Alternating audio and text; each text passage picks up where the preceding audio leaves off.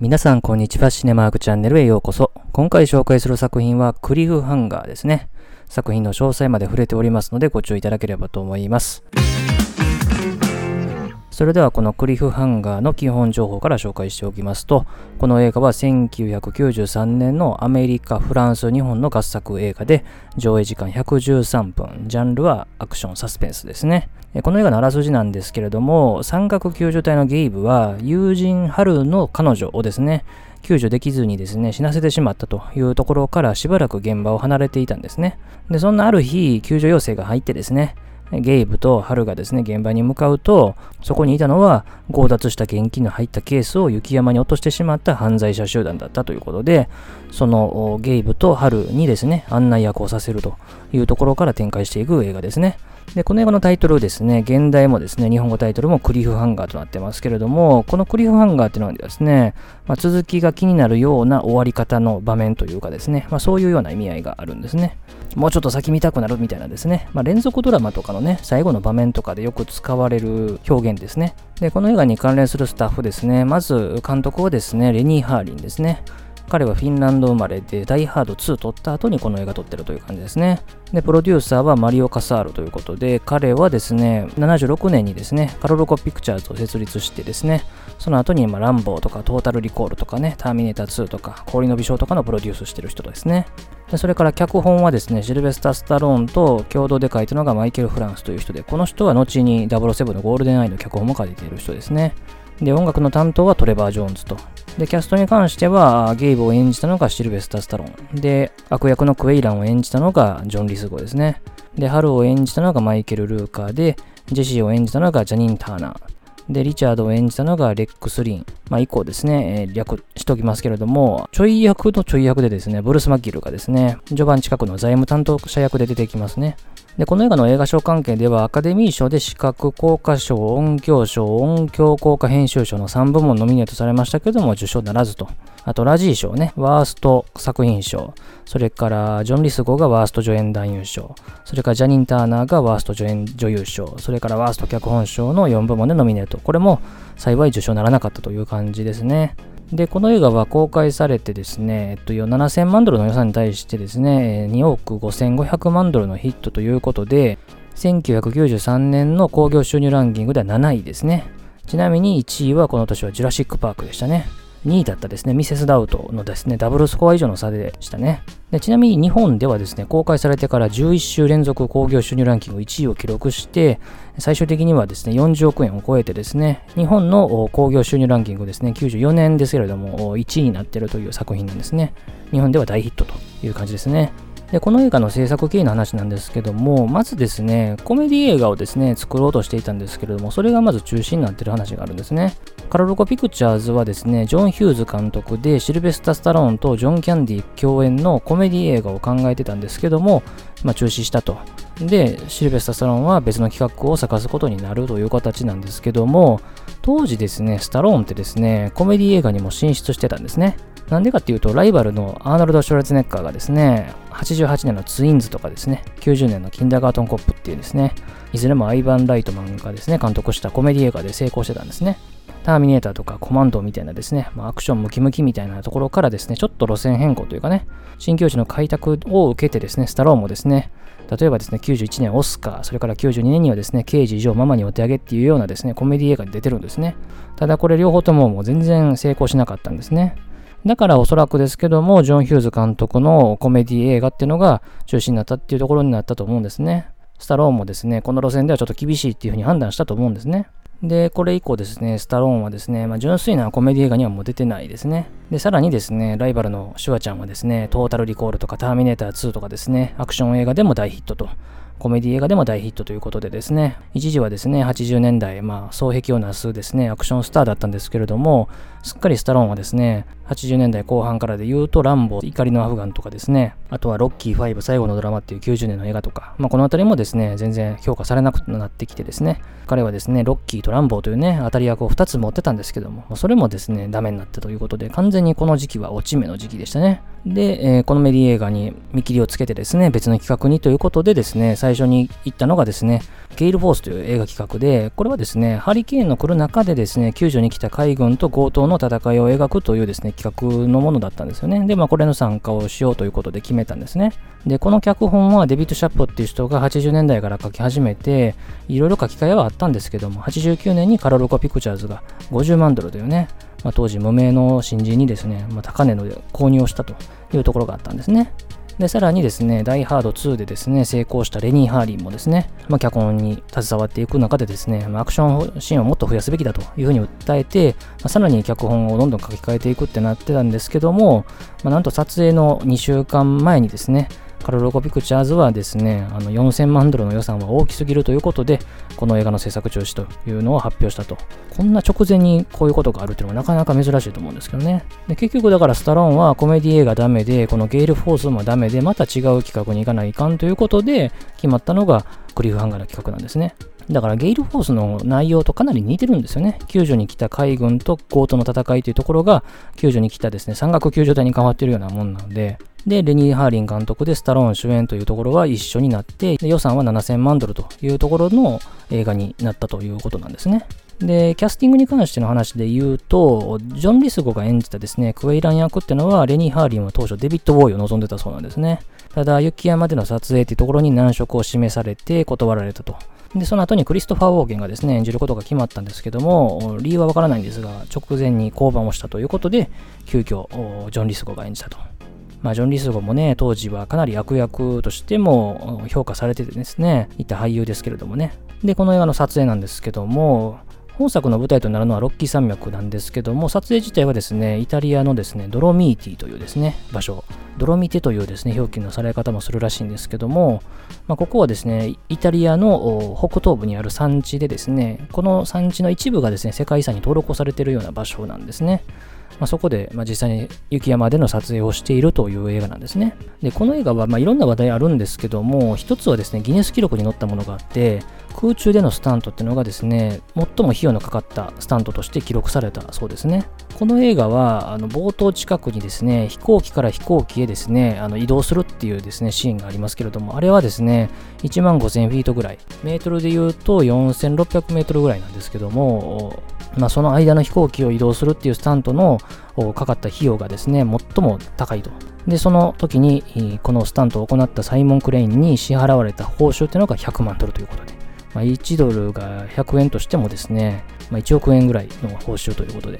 まあね、生きて帰れるかどうかわかんないですからね、これ失敗したらですね。まあそういうのがあったということでですね。で、このサイモン・クレインという人はですね、非常にスタントマンとしても有名な人なんですね。この人は1960年にイギリス生まれでですね、まあ、スタントマンとしてのですね、実績を重ねて、85年のですね、007美しき獲物たちというね、ロジャー・ムーアが最後にですね、ジェームズ・ボンドを演じた映画で、主要映画での初スタントをやってですね、で、その後ですね、ジェームズ・ボンドはですね、ティモシー・ダルトンがね、87年のリビング・デイライツでですね、演じることになるんですけども、彼のスタントを演じると。で、さらにですね、そのシリーズではですね、95年のゴールデンアイではスタントコーディネーターに選ばれて、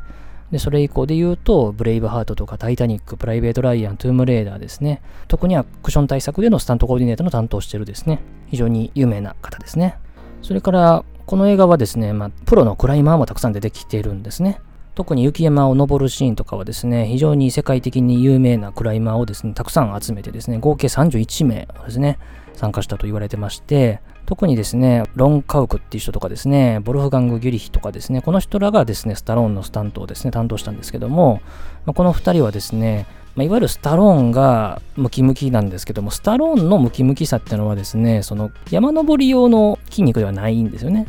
で、当然ですけども、筋肉のつき方とかも全然違うんで、スタローンのスタントを演じるとなるとですね、彼のような体型にならなきゃいけないということでですね、かなりの食事を強いられたというふうにも言われてますね。でですね、あと有名な話で言うと、このスタローンのですね、クライムシーンのスタンドを担当したですね、うちの一人、ボルフガング・ギュリヒっていう人は、もう数々のですね、世界記録を打ち立てるぐらいのですね、めちゃくちゃ有名なクライマーだったんですけれども、この映画の撮影が終わった後ですね、92年に地元のドイツのですね、アウトバーンの中で、まあ、事故で31歳という若さで、ね、亡くなられたと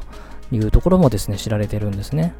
で、まあ、この映画はですね、あのアクションシーンもたくさんある映画でですね、まあ、本当にクライムシーンだけじゃなくてですね、まあ、爆発とかですね、格闘シーンとかですね、まあ、いろいろあるんですけれども、中でもカットされたシーンっていうのが一つあってですね、当初ですね、スタローンがですね、40フィートぐらいのジャンプをするというですね、アクションシーンがですね、この映画の中あったそうなんですけども、まあ、あまりにも現実離れをしているというところで、まあ、試写の時にですね、観客から笑いが起こっちゃったことでですね、カットされたとなってますね。この映画の中でもですね、結構現実離れしてそうなシーンってたくさんあるんですけどもね、まあ、その中でもよりっていう感じなのかなっていうところなんですけどもね、まあ、このシーンはちょっとね、もうカットされちゃったんで見られないんですけどもね、あとですね、再撮影をしてる場面っていうのが一つあってですね、あの、ゲイブが GPS をですね、あの、うさぎに仕掛けてですね、追っ手をですね、戸惑わせるというかね、シーンがありますけれども。で、そこでですね、あの、リチャードがですね、銃で狙うってシーンがあるんですけども、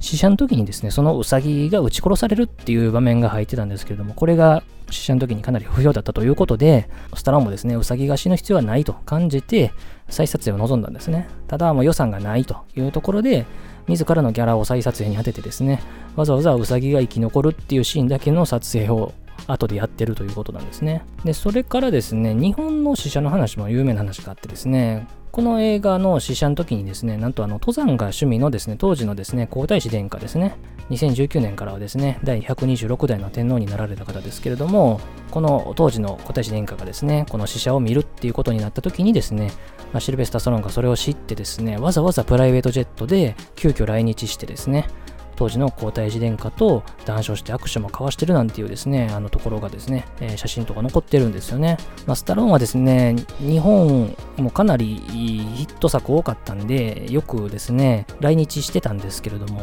ちょっと落ち目になったというところで呼ばれなくなって、で、このスクリームハンガーの時もですね、日本来日は確か監督しかしてないはずなんですよね。で、スタローンは呼ばれなくてがっかりしちゃったところに、この情報を知って、まあ、わざわざ来たというですね、まあ、本当に日本を好きなところがですね、まあ、垣間見えるエピソードなんですけれどもね、そういうのもあったというところですね。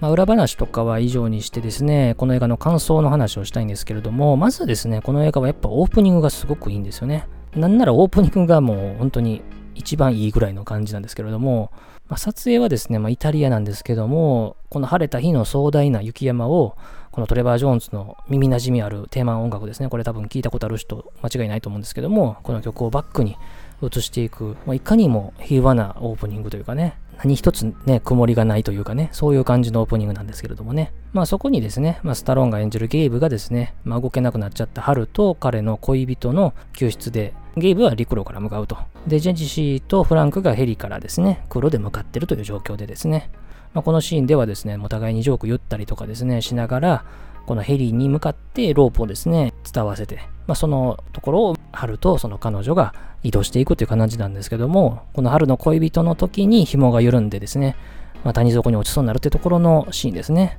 まあ、ここへね、ゲイブが助けに行くんですけれども、掴んだ手から彼女と手が落ちてしまうというね、まあ、本当に緊張と緩和というかね、まあ、緩和と緊張かな、逆に言うと。何も起こりそうにない、本当に平和そうな状況から、まあ、ここまでですね、スリリングに見せるっていうのは素晴らしいなと。この10分ぐらいが本当にこの映画のベストかなという感じですね。まあ、それ以降別につまらないわけじゃないんですけども、ベースはですね、人間ドラマではなくて、あくまでやりたいアクションシーンかなという感じはするんですよね。この映画は、その冒頭のですね、まあ、とんでもないトラウマからですね、まあ、主人公が立ち上がっていくっていう話が一応ベースにはなるんですけども、まあ、それがうまくつながってるかっていうと、そうでもまあないっていうかね、基本的にやりたいアクションシーンを考えて、で、それをやって、まあ、それをシーンとシーンの間でつなげてるっていう感じなんですよね。例えば雪の坂をですね、滑り降りたりとか、まあ、ロープ使って爆破を逃れたりとかね、吊り橋を落としたりとか、凍った湖で格闘したりとかですね。正直、このエピソード一個一個をですね、まあ、淡々とやってるという感じもするんですよね。まあ、雪山ってこれもとんでもなくでかい山なんですけども、正直どこにいるかなんて重要じゃないというかね、まあ、ベースラインのストーリーにアクションシーンとうまくシチュエーションをですね、くっつけてるだけかなという感じでですね、結局この手の映画ってやっぱ位置関係がしっかりしてないってところがですね、ネックというかですね、まあ、他のアクション映画にも言えることなんですけども、主人公が今どこに行ってですね、どこに向かってるのかっていうのがですね、まあ、さっぱりわかんないわけですよ。で、敵もどこからやってきてですね、主人公と敵がですね、どういう距離関係があるのかとかですね、まあそういったところはさっぱりわかんない映画なんですね。この映画は基本的にずっとそんな感じなんですよね。とんでもない距離移動してるんですけども、まあ次の場面行くともうあっさり結構ね、距離歩いてるみたいなですね、感じなんですよね。せっかくですね、GPS のついてるケースをですね、探すというところで、まあ、それでですね、わざわざ位置までわかるようにしてるのに、それが活かされてる場面っていうのが全然ないんですよね。途方もない距離を移動してる感じも全然ないという感じでですね、なんかちょっとね、せっかくの雪山をですね、舞台にしてるのにですね、ちょっとこじんまりしたような話になってるなという感じはするんですね。あとですね、この映画はですね、敵同士、味方同士で対立をしてるっていうところがあるんですけれども、まず味方同士ですね、まあ、ゲイブがですね、助けに行ったことが原因で、春の彼女が落ちちゃったということで、春は怒ってるわけなんですけれども、これはちょっとね、なんかゲイブがかわいそすぎるというかね、いう部分があって、あの状況になったらもうしょうがないだろうという感じはあるわけなんですけども、むしろですね、そのロープにつなぐ前に安全かどうかの確認を怠ったことに対して怒ってるんだったらまだわかるんですよね。あれは紐が緩んで落ちてるわけなんで、助けに行ったから落ちたっていう理解にするのはちょっと無理があるかなというふうに思うわけですよね。で、春はですね、このゲーブの判断ミスで自分の恋人が亡くなったと思ってるわけなんですよね。で、ゲイブはそのことで深く心に傷を負っているという状況で、まあ、そんな対立した2人が凶悪犯によってですね、案内役をさせられるそうになるというところなんですけども、彼らの和解がですね、あまりにも早いんですよね。はっきりと和解みたいな感じになる場面ってのは、まあ一応最後っちゃ最後なんですけども、2人が協力をするというかね、まあ、そういうふうに思う場面っていうのはたくさん前半にもあるので、冒頭の春のゲームに対する怒りの部分と、まあ、それが雪解けする部分っていうのが、このシチュエーションの中にあんまりうまく当てはめられてないなというか、もう、この状況になったら、春がゲームのことを許して協力するしかないやないかってなってしまうわけなんですよね。で、まあ、いやいや協力しながらってわけでもないというかね、まあ、この辺がちょっとね、もう少し頑張ってほしかったところかなと思うわけですよね。で、春はですね、結構かわいそうなキャラクターでもあるわけですよね。冒頭で恋人殺されるって、さらにですね、やんちゃな、ね、若者が目の前で撃ち殺されるし、で、ヘリコプターと操縦できるフランクも目の前で撃ち殺されるしっていうですね、非常に目の前でですね、嫌なものを見せられることが多いキャラクターなんですよね。まあ、さらにですね、かなりね、拷問的なものも受けるし、まあ、これがですね、ハルがゲイブに協力しようとする、あるいは犯人の残虐性を示すにしても、ちょっとかわいそすぎるキャラクターかなっていうふうには思ったわけなんですね。で、それから敵同士の対立ですね。特にですね、クエイランとトラバースというですね、二人のおっさんがですね、ずっとですね、どうでもいいことでですね、わわ言い合ってるわけですよね。で、このクエイランの残虐性を示すためとはいえですね、愛人とおぼしき女性までですね、殺すってのはさすがにやりすぎかなと。ここまでやりすぎるとですね、ちょっとリアリティがなくなっちゃうんですよね。悪役がですね、いかに残虐かとかですね、いかに人の命を何とも思ってないかっていうことをですね、示すためにですね、まあ、様々なやり口でですね、映画では示すことがあるんですけども、こういう身近なですね、人間を殺すっていうのはですね、ストーリーとしては結構ギャンブルプレイなんですよね。あまりにもやりすぎるとですね、いや、そこまでするんかっていう風にですね、ちょっと思っちゃうわけですよね。かといって気が狂ってるキャラクターっぽくもないというかですね、冷静なですね、判断は一応知ってるキャラクターではあるんでですね、まあ、その辺がちょっとね、この映画はやりすぎな部分を感じるわけですね。それからですね、この映画はサバイバル要素もちょっと少ないんですよね。こう火をまたぐですね、攻防になってるわけなんで、ちょっとね、サバイバル的な場面ももうちょっと見たいわけですよね。あの、札束で暖を取る場面とかですね、ああいう雪山で一晩を過ごすにはどうするのかっていうところの描写っていうのももう少しね、盛り込んでほしかったかなというところですね。で、それからですね、あの、ちょっと続編関連の話をちょっとしておくと、まあ、続編の話は結構出てるんですが、全然実現してないっていうのがですね、このシリーズなんですね。いろいろ続編の話はあるんですけども、例えばですね、この映画はまあ大ヒットしたので、それを受けてですね、翌年の94年にザ・ダムというですね、タイトルで続編の企画がされてたんですけどね。ただですね、このクリフハンガーを手掛けた映画会社のカロルコ・ピクチャーズっていうのはですね、この後経営難に陥るんですね。95年にはですね、この映画のレニー・ハーリーが監督したですね、カットスロート・アイランドとかですね、あとはですね、同じ年にですね、ポール・バーホーェイが監督したですね、ショーガールっていうですね、ラジー賞を総なめにした映画、私は好きな映画なんですけども、この映画がですね、まあ、大こけしちゃってですね、まあ、ついにこのカラロコ・ピクチャーズは倒産に追い詰められちゃうわけなんですよね。なので当然このザ・ダムっていう企画もですね、流れちゃったというところなんですね。で、それからだいぶ時を経てですね、スタローンはですね、まあ、この後また落ち目経験してですね、その後にですね、ロッキー・ザ・ファイナルとかですね、ランボーとかで復活をするんですが、まあ、その時にもですね、続編の話が出たんですけども、実現してないということでですね、さすがにここまで来なければ実現はないだろうなという感じですね。で、まあ、合わせてみたい雪山を舞台にしたアクション映画というところなんですけども、まあ、雪山を舞台にした映画っていうとですね、まあ、結構たくさんあるんですけども、まあ、生きてこそとかですね、まあ、いろいろあるんですが、ま、この映画みたいにですね、もう終始雪山を舞台にした、しかもアクション映画っていうと、結構少なめかなという気がするんですね。で、やっぱりよく並べられるのがですね、2000年に使われたバーティカルリミットっていう映画ですね。この映画はですね、マーティン・キャンベルが監督して、クリス・オードネル、ビール・パクストン、スコット・グレーンらが出た映画ですけれども、この映画は、なんて言うんでしょうね、オープニングがですね、結構 CG とか使っててですね、まあ、クリフハンガーに対抗しようとしてるんですけども、全然で、まあ、ストーリーもですね、クリフハンガーよりももうポンコツっていう感じの映画だったんで、あんまり評価はしてない映画なんですけども、この映画との共通点で言うと、スタントコーディネーターだったですね、サイモン・クレインがですね、このバーティカルリミットでもやってるというところが共通点かなというところですね。で、この映画のメディア関係で言うとですね、DVD、ブルーレイ、それから 4K のウルトラ HD でも出てるんで、まあ、いずれの形式でも見られますと。あとサントラに関してはですね、14曲入ったですね、ものと、あとですね、倍の28曲入ったですね、えー、CD2 枚組の完全版というですね、えー、2種類のサントラが出てるんで、まあ、より詳しく聞きたい人はこの完全版を聞くことをお勧めしますね。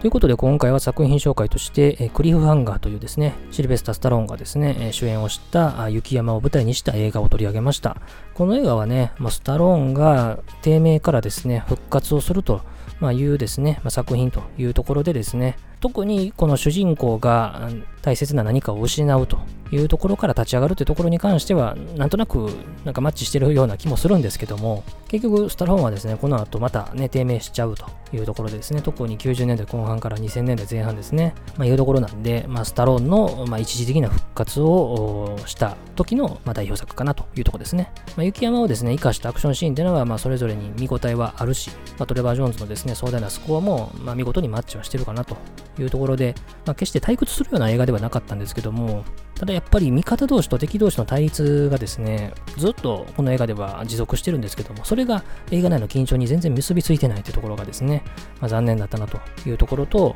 あとはやっぱり位置関係をですね、はっきりしたアクションとかをですね、もう少しやってほしかったなという意味では、まあ大味な映画かなとまあ、純粋に楽しむだけのですね、要素はある映画ではあるんですけどね。まあ、そういうところをちょっと感じましたね。ということで、当チャンネルでは様々な作品の紹介もしてますんで、よければ他のもいろいろ聞いていただければと思います。最後までお付き合いありがとうございました。